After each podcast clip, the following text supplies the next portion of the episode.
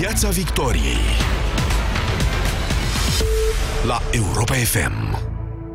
Bună seara, domnule Cristian Tudor Popescu, bună seara, Moise Guran, bună seara tuturor celor care ne ascultă. Ați aflat de la știri, trăim un episod aparent obișnuit în ziua Cârtiței. Doamna premier Viorica Dăncilă pleacă într-o vizită externă. Iată, acolo, în discursul public, face diverse confuzii între nume de notorietate, apoi anunțuri contradictorii, precum mutarea ambasadei de la Tel Aviv la Ierusalim, și le justifică simplu. Poporul român, ca și domnia sa, ca și guvernul pe care îl conduce, au fost impresionați de gestul președintelui Trump de a decide o mutare similară. Așadar, vor să facă la fel.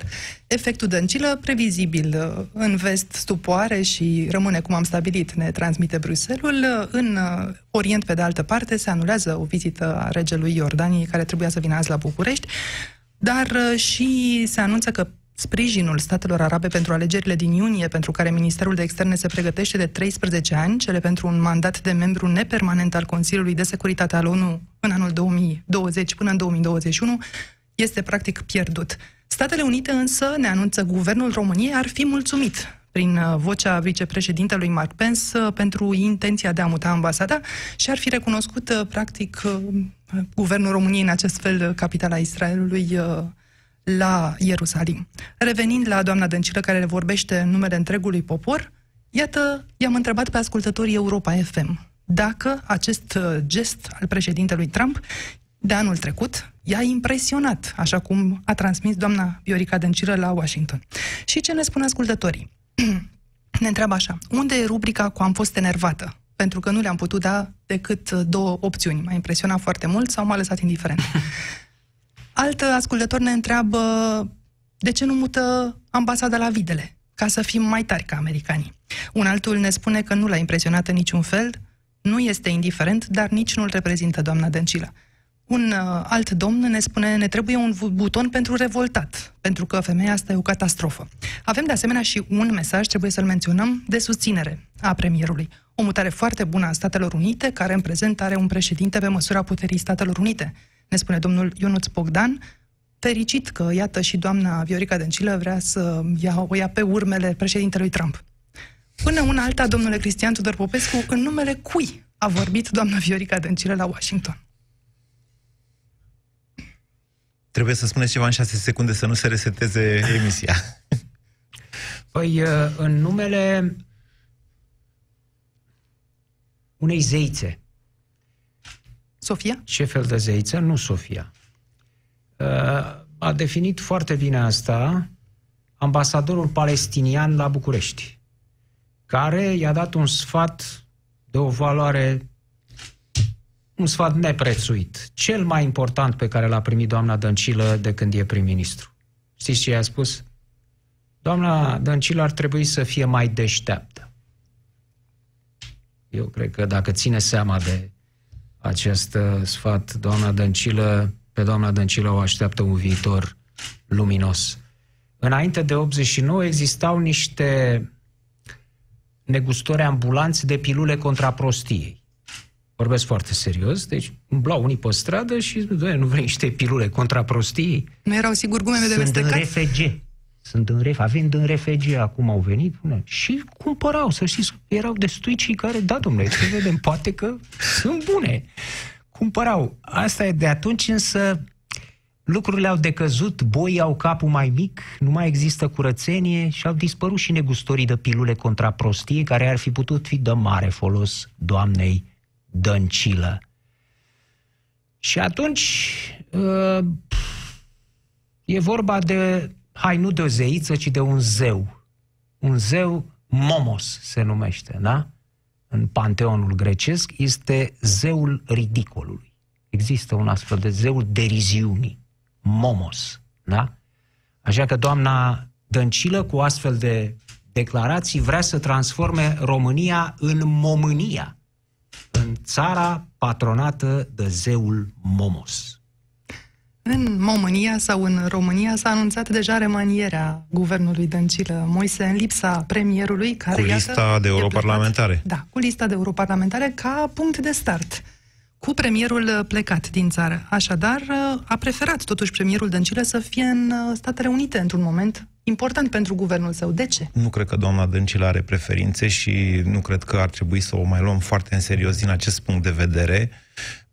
Din păcate, doamna Dăncilă nu are suficientă capacitate de a înțelege nici măcar atunci când cineva îi scrie pe o foaie o prostie în care ea a mai fost. A mai pățit-o odată. Mai ține minte, cu orice om îi este frică? Din păcate, doamna Dăncilă merge pe acest drum, iar efectele sunt multe și ceea ce mă preocupă pe mine în mod deosebit este acel cineva care o trimite pe Dăncilă în niște efecte. Să nu uităm faptul că suntem, totuși, România în acest moment este țara care deține președinția Consiliului UE și că toată această tâmpenie cu efecte, că deja produce efecte, în mod evident, da? Pune în dificultate și Uniunea Europeană sau dă o notă foarte proastă Uniunii Europene într-un moment în care politica, poziția Uniunii Europene față de Israel și față de toată această problematică a mutării ambasadei la Ierusalim e foarte diferită de cea a Statelor Unite. Ce vor ei să obțină cu anunțarea din America a acestei chestiuni, probabil că îi privește în jocurile lor interne. Probabil vor un sprijin de la administrația Trump. Dar nu asta contează cu adevărat în momentul de față. Ceea ce contează în momentul de față e cum se raportează Uniunea Europeană la România, mai ales că România e în plin avânt de destructurare a unor reguli europene care țin de statul de drept. Și mai ales că urmează niște evenimente care vor plasa România în centrul atenției internaționale chiar mai mult decât declarația doamnei Dăncilă. Mă refer la summitul de la Sibiu, care are loc peste o lună și un pic, la începutul lunii mai, pe 9-11 mai, dacă nu mă înșel, la Sibiu. Puțin înainte de alegerile europarlamentare, un summit care s-ar putea să ne găsească într-un război total intern, indiferent de ce anume l-ar cauza, dar cu efecte internaționale.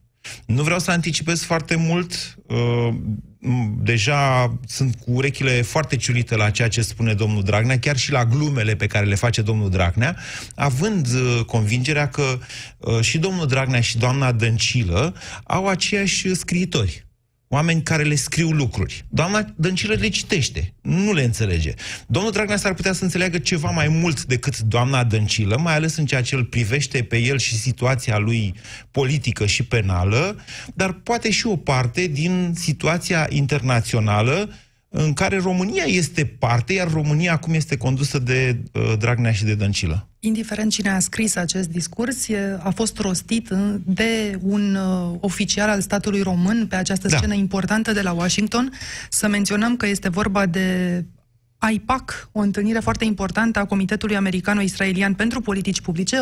18.000 de lobiști se întâlnesc anual acolo și prin fața lor se perindă atât republicani cât și democrații din Statele Unite. Importanța lor nu este una de neglijat. În același timp, anul acesta, în mod special, urma să ajungă acolo Benjamin Netanyahu și ajunge contracandidatul său, domnul Benny Gantz. Alegerile din Israel se vor petrece în următoarele 2 săptămâni, dacă nu mă înșel, la începutul lunii aprilie. E așadar o scenă importantă, un moment important, iar doamna Dăncilă este prezentată acolo ca omul cheie care deține acum președinția rotativă a Consiliului Uniunii Europene. Să ascultăm.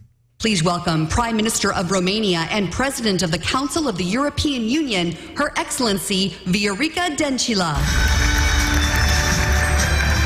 Sunt încântată să anunț astăzi că după finalizarea analizei de către toți actorii constituționali și în deplin consens, eu, ca prim-ministru al României și guvernul pe care îl conduc, vom muta ambasada României la Ierusalim, capitala Israelului. În încheiere, aș vrea să vă transmit urarea tradițională pentru toți prietenii noștri. Shalom, haverim, siyun, in Jerusalem. Ce zis la final? See you? In Jerusalem. Ok. Bun, la fel ca Camp David. Da. Să nu încercăm să găsim locurile astea undeva, nici în Wikipedia, nici pe hartă, nici nicăieri pe unde ne-ar mai duce mintea. Bravo, Camp! Așadar, doamna Dăncilă, ulterior, cu imaginea Casei Albe pe fundal, a dat și un interviu în care a încercat să explice toate lucrurile astea, la Antena 3 aseară. Astăzi România a ocupat prima pagină a multor publicații sau despre România s-a vorbit pe multe posturi de televiziune. Nu am spus eu voi muta ambasada. Libertatea de exprimare este a oricui. Eu nu am angajat cu nimic, eu am spus doar că vom îndeplini procedurile constituționale. Dar, repet, eu ca prim-ministru mi-aș dori să facem acest pas. M-aș bucura foarte mult dacă România ar face parte din acest trio, Statele Unite, Israel, România. Domnule Cristian Tudor Popescu, un trio de care nu știu dacă ați mai auzit. Statele Unite, Israel, România. Am auzit de o axă acum vreo 10 ani. Era București, Londra, Washington. Exact, iată s-a schimbat. Da, a apărut, deci, Ierusalimul în locul Londrei. Cuvântul, după părerea mea, cheie, cuvântul emblematic pentru starea minților doamnei Dăncilă, la care se referă ambasadorul palestinian, este cuvântul încântată. Vezi că spune acolo, sunt încântată. Cum să spui că ești încântată? Adică ce este încântător când mutarea ambasadei, mutarea unei ambasade de colo-colo? Dom'le, dacă eu știu, învia regele David, apărea în Ierusalim, venea să împartă dreptatea Solomon din nou acolo, da, puteai să spui, sunt încântată, dar o mutare de ambasadă? Cum să folosești acest cuvânt, sunt încântată? Evident că nu are, folosirea acestui cuvânt arată faptul că doamna Dăncilă nu știe ce vorbește în tot discursul. Da? Așa se explică că poate să spună câteva ore mai târziu, eu am spus că e părerea mea personală. Unde ai spus, doamnă, că e părerea matale personală, când formularea a fost ca și cum doamna Dăncilă lua ambasada României din Tel Aviv în spinare, ajutată eventual de guvern, de Meleșcanu și de cine mai fi pe acolo, o ridicau și o duceau la Ierusalim. Asta a fost exprimarea. Eu, cu guvernul meu, vom muta ambasada. Când? Îndată ce se încheie analiza, raportul este prezentat, este finalizat, vom muta ambasada. Deci aici este, din nou, ceea ce cu o expresie academică din teoria, eu știu, din filozofia psihologiei, aș numi creier pane. Știți? Creier pane. Cum poți să spui că deci anunți, vom muta ambasada după ce se finalizează raportul? Pe atunci de ce mai faci raportul? Un raport, nu, tehnic, se face pentru că la sfârșit raportul să spună, se mută, recomandăm mutarea, recomandăm rămânerea la Tel Aviv sau mutarea, dar nu acum, peste un timp, când va fi o altă conjunctură politică. De ce s-a mai făcut atunci acel raport? De ce s-au cheltuit bani? De ce Ministerul de Externe, profesioniști și de acolo au lucrat pe acel raport? Altfel inutil, asta știm cu toții. Dar doamna ne anunță că se va consulta cu toți factorii constituționali, că va așteaptă finalizarea raportului, dar ea a hotărât dinainte că mută ambasada. Da? Iată, v-ați scăpat un detaliu. Care? Astăzi domnul Dragnea ne-a anunțat că domnia s-a văzut analiza. Așadar, este finalizată. Da. Când doamna Dăncilă spunea acum câteva ore când se va finaliza... Spus doamna că nu e finalizată. Este, ne spune domnul Dragnea, să-l ascultăm. Da. Eu am văzut această analiză, mie nu mi s-a părut atunci când am primit-o că este o analiză care să indice o variantă anume. Este o analiză bună, dar nu are finalitatea pe care mi-o doream eu. Trebuie o discuție în C-S-A-T. Nimeni nu vrea să ia decizia domnului Iohannis din mânuțele dumnealui. Chiar nimeni. Și cu discuții în C-S-A-T și fără discuții în C-S-A-T, președintele României, domnul Claus Werner Iohannis, trebuie să spună, eu vreau să se mute ambasada României la Ierusalim sau nu vreau. Decizii trebuie să ia. Asta trebuie să facă președintele României.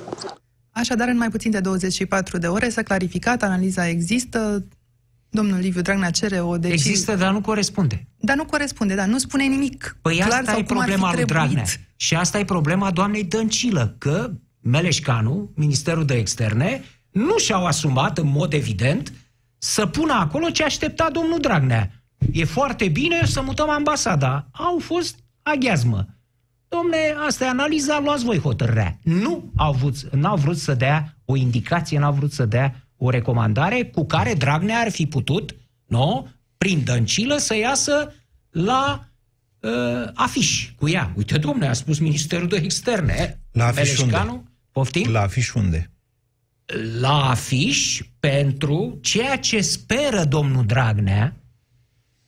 Este o speranță disperată, dacă aș putea spune, dacă aș putea folosi această expresie, în legătură cu Departamentul de Stat al Statelor Unite. Departamentul de Stat al Statelor Unite și-a manifestat de fiecare dată respingerea fermă în fața acțiunilor antijustiție ale guvernului, prin ordonanțe de urgență, ale guvernelor PSD-ALDE, precum și ale majorității din Parlament. De fiecare dată, Departamentul de Stat a spus terminați cu prostiile. Spuneți că e, doamna Dăncilă, într-o misiune prin intermediul lui Benjamin Netanyahu, să spunem, nu prin intermediul lui administrația americană? Acolo, la Comitetul Americano-Israelian, că nu s-a dus la Casa Albă, prin acea, e o încercare disperată de a schimba atitudinea Departamentului de Stat. Adică este o lingușeală, o linsoare adâncă dată lui Trump, în speranța că Departamentul de Stat de mâine, când vine acum domnul Tudorel Toader cu ordonanțele de urgență pe codurile penale și cu desfințarea hotărârilor definitive ale completurilor de 5 ale înaltei curți, pe partea cealaltă vine și domnul Iordache, care vrea să desfințeze hotărârile completelor de 3. Și când vin torpilele astea, iată, o speranță, asta este simt. Ce să-ți facă ție Netanyahu aici, în România? Am auzit o altă năsărâmbă, Dragnea, zice, sunt 500.000 de români în Israel. În Marea Britanie nu sunt 400.000? Băi, băiatul, în Uniunea Europeană sunt 3 milioane, cât sunt de români acolo. Da? Care? Fără să contrazic ceea ce spuneți noastră în legătură cu atitudinea Departamentului de Stat și ce vor ei să obțină, mie mi se pare că raportul ăsta, despre care Dragnea spera să aibă alte concluzii, le-ar fi folosit mai degrabă la declanșarea a încă unui conflict între guvern și președintele României la CCR, care ar fi fost chemată să tranșeze în ceea ce privește unele atribuții externe ale președintelui României. E una dintre puținele pene care i-au mai rămas în coadă funcției de președinte al României, iar acest conflict e posibil să fi vizat și o astfel de centrare care să-l lase pe Claus Iohannis chiar decorativ în cel mai pur și simplu sens al cuvântului. În momentul de față, orice decizie, opinie ar avea doamna Dăncilă, din punct de vedere, pe partea asta de politică externă, inclusiv în privința ambasadei, care, hai să recunoaștem, nu e o miză pentru poporul românii, nu înțeleg care-i treaba cu Ierusalimul, nu știu toți, cu ocuparea, neocuparea Ierusalimului și așa mai departe, dar e important în partea asta-laltă pentru israelieni și pentru lobby-ul pe care poate să-l facă israelienii. Însă, din punct de vedere al atribuțiilor externe, un nou conflict între puterile statului, respectiv între guvern și președinte la CCR, s-ar putea să fi fost planificat. Mie mi se pare că ăsta ar fi fost primul rost al respectivului raport al Ministerului de Externe. Și cu ce contribuia raportul ăla? Ăla era un raport tehnic. Tocmai. La ce să contribuie? El nu contează raportul ăla, contează decizia guvernului. Raportul tehnic nu există. Dacă el este consultativ. Așa este. Și atunci... Dar dacă raportul ar fi spus recomandăm mutarea ambasadei la Ierusalim, așa, iar președintele ar fi spus nu sunt de acord cu asta, da, ulterior, când guvernul ar fi zis îl chemăm pe președinte, da, în conflict la CCR, da, raportul respectiv, da, în care Ministerul de Externe ar fi recomandat s-ar putea să fi contat destul de mult. S-ar putea să nu. Pentru că acolo vorbim de același CCR, totuși. Ai altceva. Dacă considerăm că CCR nu mai dă decât hotărâri în favoarea lui Dragnea, călcând toate călcând Constituția... Da, domnule Popescu, eu consider. Da. Eu asta consider. Nu e nevoie de raport, este, domnule. Aia e o chestie așa, cum să vă spun, pe care să o pui în față. Da. Mă înțelegeți? Exact. Păi nu vă înțeleg. Păi nu vă înțeleg. Încă o dată, o pui în față, dar ea nu valorează la Curtea Constituțională ca argument 2 bani. Ea nu valorează în general. Acel raport este un raport consultativ, da, de care se folosește premierul. Da. Deci acolo e vorba de premier, publică... acolo e vorba de premier, de președinte și de Curtea Constituțională. Raportul nu există. Corect, dar în comunicarea publică să zici, uite domnule, a recomandat și Ministerul de Externe și Iohannis, acum tot n-a vrut, contează. Acum ați schimbat planul logic de discuție. Nu, comunicarea CCR-ului. Comunicarea CCR-ului. Nu există comunicare publică a CCR-ului. CCR-ul și a hotărârile acolo. Păi și le publică. Și ce? Și credeți că spune acolo? Aia? Credeți că CCR-ul invocă un raport tehnic al guvernului cu care nu are nicio treabă CCR-ul? CCR-ul judecă un conflict între guvern și președinte. Așa este. Nu există acel raport din putere al CCR-ului, din putere legal. Să ne întoarcem de la supoziții la fapte. Deocamdată raportul, spune domnul Dragnea, nu are niciun fel de concluzie fermă, dar ne mai spune domnul Dragnea că lupta este între domnia sa ca reprezentant al PSD deocamdată și președintele Claus Iohannis ca viitor candidat. Așa sugerează și declarația, așa sugerează și contextul. Așadar, Moise, încă o dată, nu e o miză. Pentru poporul român, asta cu Ierusalimul, pentru electoratul român, să zicem așa, pentru poporul român nu poți să spui, pentru că ce zice Băsescu aia că a făcut praf 50 de ani de diplomație în Orientul Mijlociu, asta eu cred că e adevărată. Deși, probabil, nu vreau să ne contrazicem acum pe asta, deși mi-ar face plăcere, deși probabil e supraestimată destul de mult politica făcută de Ceaușescu de la un nivel, de la un moment încolo, sau rolul lui în Orientul Mijlociu. Dar asta e o temă, ne putem contrazice. Asta e o temă de dezbatere academică. Și aici chiar cunosc despre ce este vorba, am date în legătură. Politica lui Ceaușescu în zona arabă a fost unul dintre puținele lucruri excelent făcute. Bun. Nu știu dacă și după anii 80, dar să zicem așa. Și după anii 80. Să zicem că sunt 5, deci aici suntem de acord că declarația doamnei Dăncilă chiar a făcut praf și pulbere interesele României în acea zonă a globului. Ceea ce contează cu adevărat în momentul de față, însă din punctul meu de vedere, și asta are o relevanță mult mai mare, este modul în care România, ca un proxy al altcuiva, se dinamitează în interiorul Uniunii Europene, dinamitează politica Uniunii Europene. Acolo sunt niște interese foarte mari. Urmăriți acordurile dintre Israel și și Uniunea Europeană pentru construirea unor uriașe gazoducte care se vor lega în Italia și în Grecia. Alea sunt acorduri deja negociate. Și atunci de Israelul... ce poporul îi scapă toate lucrurile astea? Pentru că nu poporul sunt chestii de larg interes, sunt dezbateri de specialiști astea. Așa o fi. Poporul român nu reacționează la faptul... Da. Vă rog. Așa este. Aveți dreptate. N-are treabă poporul român cu toate astea. E în regulă. Dar ceea ce vrea să transmită, după părerea mea, domnul Dragnea, este alternativă la Uniunea Europeană. Da. Asta vrea să transmită poporului. Băi, popor, voi știți că sunteți în UE. Noi vă spunem că am putea să fim în alt UE. Într-un trio. Nu știu dacă acum. Să fim când o fi. Nu știu dacă acum vrea să transmită asta. E cam de vreme. Cum să nu vrea, domnule, că a început lucrul ăsta de 1 an și jumătate. Treptat. De când? Care treptat? Care treptat? A venit și acum 1 an și ceva și a spus politica noastră merge pe Statele Unite, Israel și China. Da. A spus-o cât se poate, care treptat. Treptat. În momentul de față, dacă acum Dragnea... a pomenit din nou de China. Da. Dar dacă vine acum Dragnea, dacă Dragnea vine acum și zice, da, pe noi România nu ne mai interesează Uniunea Europeană, el e terminat ca un politic. Da, spunând de altfel o prostie, nu pot să nu o pomenesc, spunând o prostie, pentru că nu știe că chinezii ne datorează nouă o recunoștință valabilă și astăzi, pentru că România a fost între primele țări care a recunoscut China. Nici vorbă de așa ceva. China populară datează din 1948, iar momentul în care s-a produs acea, care a produs recunoștința Chinei față de noi, este la începutul anilor 60 în conflictul sino-sovietic, în conflictul chino-sovietic, în care România a fost de partea Chinei. Nu este vorba de recunoașterea Chinei. Deci habar n-are despre ce vorbește domnul Dragnea. Vă rog. Se profilează ca viitor candidat la președinție sau nu? Nu. Nu știu, nu cred. După cum îl văd, nu. Însă, să știți că l-am văzut astăzi pe domnul Dragnea într-o stare care mie îmi dă fiori.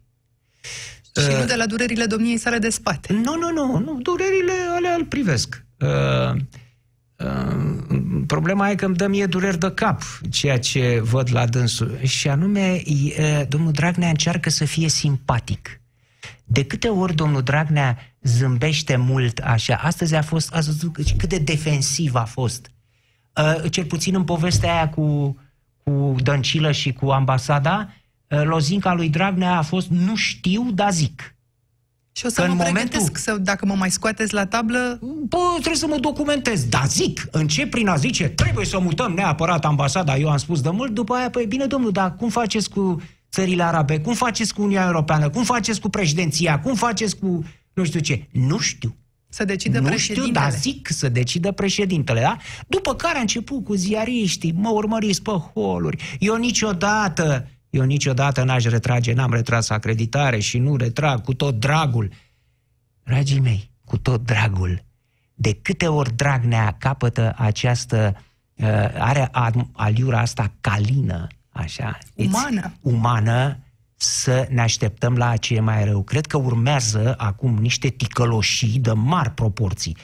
Întotdeauna Dragnea își pregătește și față de persoane, și față de situații, își pregătește ticăloșiile, mârșăviile, le pregătește printr-o astfel de atitudine. Mai rețineți ceva în același registru stilistic, artistic. Zicerea cu Ponta. Am stat la căpătâiul tău la Istanbul. Da? Deci urmează, după părerea mea, o torpilă de proporții din partea domnului Dragnea. Păi sunt ordonanțele de urgență trimise deja la CSM pentru avizare, sunt ordonanțele care îl scapă, practic îl curăță de problemele penale, va putea ocupa funcții de ministru, dacă vrea, sau prim-ministru, sau ce își dorește domnia sa, și apoi a mai fost și partea aia în care l-a amenințat pe Iohannis, difuz, oarecum. Să vedem... Dar dacă nu intru la pușcărie? A mai fost ceva după aceea, când l-au întrebat de referendum, nu știu dacă ați pierdut partea asta. Reporterii l-au întrebat: ați auzit de referendum? N-avem vocea asta? Se numește referendum în vocele celor. Dar putem și să relatăm. Reporterii au întrebat și dacă o să fie, se poate să fie al doilea referendum simultan, cumva sugerând că PSD ar putea declanșa suspendarea. Și domnul Dragnea a luat așa râs. Nu înțeleg ce vreți să traduceți din română în română, a spus domnul. Domnul Dragnea a spus: abia aștept referendumul ăsta, pentru că el trebuie să răspundă și la întrebarea cum te poți îmbogăți cu atâtea case. E propagandistică, nu trebuie să răspundă la nicio întrebare. Dar a fost defensiv-ofensiv în cazul ăsta. A fost ofensiv din punct de vedere retoric. Nu, l-a amenințat din nou. Păi cu ce să-l amenințe? Nu poate să facă... și altă dată. Păi dar nu poate să facă referendum cu întrebarea: sunt multe 40 de dosare penale câte are domnul Iohannis. El nu poate să facă niciun referendum, doar președintele poate să facă referendum. Singurul referendum pe care îl poate, sau nu, sunt două situații de referendum pe care le poate determina Parlamentul, respectiv la suspendarea președintelui și la modificarea Constituției. Aia e altceva, dar n-are legătură cu 40 de dosare și cu furatul caselor de la cetățeni. Astea nu pot fi încadrate în nimic. Sunt retorică a domnului Dragnea și, de altfel, ele nu au nicio confirmare juridică. Nu există în clipa de față niciun fel de... Eu știu ce spuneți dumneavoastră, încercam doar să merg mai departe pe ipoteza pe care dumneavoastră ați lansat-o, și anume că atunci când e uman, Dragnea pregătește ticăloșie. Pregătește o ticăloșie, dar nu în direcția asta... Astea sunt retorică goală, asta cu 40 de dosare și că nu face nimic. Altceva e. Nu știu ce. E ceva mai... Ne cer ascultătorii. Vă rog. Dați-ne soluții, ne cer ascultătorii. Nu știu de ce așteaptă soluții de la dumneavoastră și nu de la politicieni, de exemplu. Cine ar trebui să dea soluții, de fapt, în legătură cu doamna Dăncilă, existența și prestația domniei sale, de care se plâng, iată, și ascultătorii noștri? Și... Soluții? Soluții. Distinși ascultători europeni FM, venind la vot. Știți că eu am ajuns acum Gaia Matsu. O să Repet chestia asta până când o să mă, nu știu, vă enervez, mă las la bătaie. Până pe 26 mai bănuiesc că o să o repetați. Adică nu e problemă. Nu e problemă. Deci, soluția este la noi toți. La vot. Aia este soluția. Mai sunt și alte soluții. Mai e puțin până la vot. Mai sunt și alte soluții. Care? De exemplu, o moțiune de cenzură. Pare rău, e o soluție politică. Deci, nu știu, realist, nerealist. Asta cu... măcar la serviciu, dar deci, moțiunile de cenzură în România au ajuns un show de o peretă pe final de sesiune parlamentară, când ele trebuie întotdeauna... Ele sunt instrumente de cenzurare a prostiilor făcute de guvern. Acest guvern tocmai a aruncat în aer politica externă a României. Acum, astă vară, după 10 august, la fel... Opoziția n-a considerat necesar că după 10 august e nevoie de o moțiune de cenzură. A păstrat-o pentru decembrie, când tot românul era cu sarmaua și țuica. Și acum ar fi indicată înainte de alegeri o moțiune de cenzură? Domnule Popescu, eu cred că moțiunea de cenzură, așa cum e prevăzută în Parlament, trebuie să marcheze prostiile guvernului. Înainte de alegeri? Întreb încă o dată. În urma unei moțiuni de cenzură, guvernul este demis. El rămâne interimar și nu mai poate emite ordonanțe de urgență. Asta e singura diferență. Da, dom'le, știu, dar în mod evident acum nimeni nu va mai băga, nu mai va introduce nicio moțiune de cenzură până la alegeri. Dacă se întâmplă, nu știu ce miracol și PSD-ul iese clar sub scorul scontat în alegeri, atunci da, a doua zi se introduce moțiune de cenzură. Cine dar să trădeze înainte de alegeri? Asta e un calcul politic. Noastră faceți un calcul politic. Eu vă vorbesc de principiu.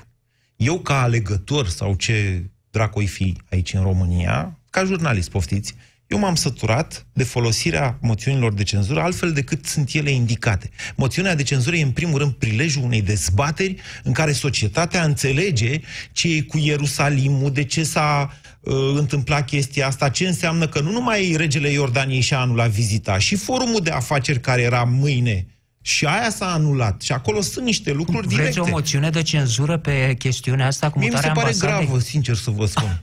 Mi se pare gravă. Iertați-mă că râd. La care doamna Dăncilă să și explice ceva? Da, deci o să fie sala pe 3 sferturi goală și nu veți asculta niciun fel de dezbatere, nici măcar dumneavoastră. E asta spune ceva despre opoziție?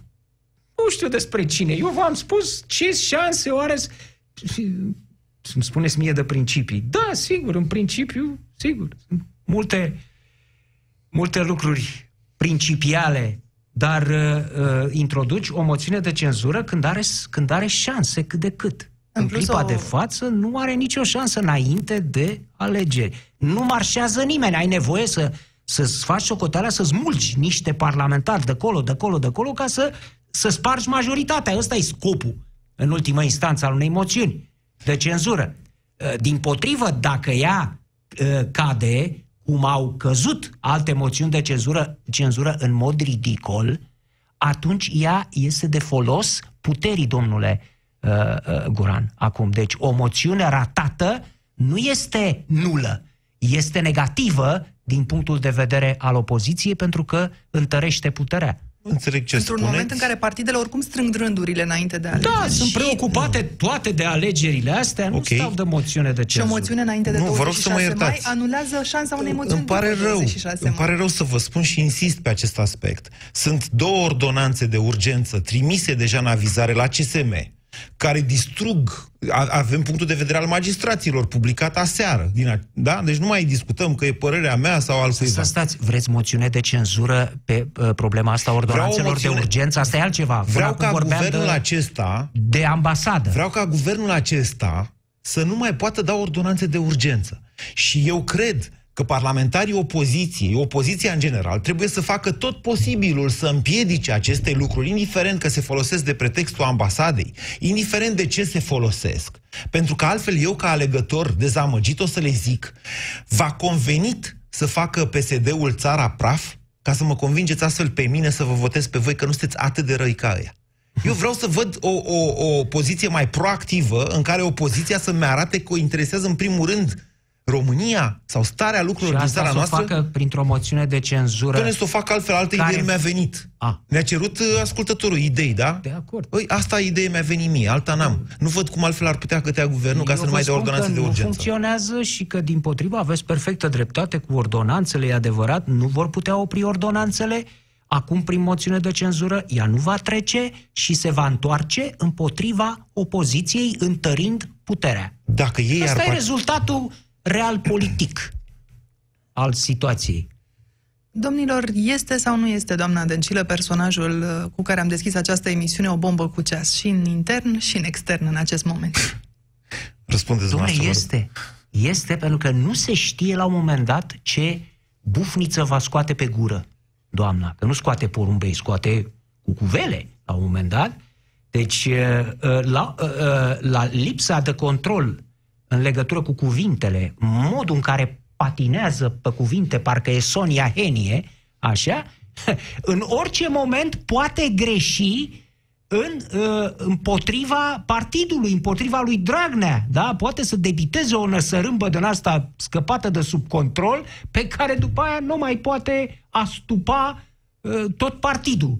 Așa sunt liber, dar ea nu vorbește liber, vorbește pe niște texte scrise de altcineva. Apărând libera exprimare. Toate greșelile pe care le-a făcut până acum nu le-a făcut vorbind liber, le-a făcut citind de pe hârtie.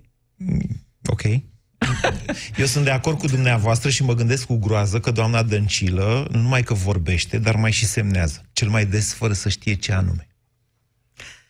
Asta o să răspundă dânsa la un moment dat. Nu știu, chiar nu știu. Aici aveți mare dreptate. Nu știu, femeia asta chiar își dă seama? Ce se întâmplă cu ea, ce credeți? Dacă, nu știu, vedeți o ordonanță de urgență, mai ales pe justiție sau în domeniul ăsta al politicii externe, presupune totuși o specializare ca să înțelegi ce scrie acolo. Dar o teamă avea, ar avea cât de cât. Băi, totuși, ce fac eu aici? Ce semnez? Orice om este frică, eu cred că este perfect. O concluzie cu care putem încheia aici încă o ediție a Pieței Victoriei. Ne reauzim săptămâna viitoare, luni. Sunt Anca Simina, vă mulțumesc pentru că ne-ați ascultat, pentru că ne-ați scris, pentru că sunteți alături de noi în continuare. Mâine la 18:15 va fi aici Santa Nicola, urmează știrile cu Ada Sărbu. Pe curând! Piața Victoriei, de luni până vineri, de la ora 18:15 la Europa.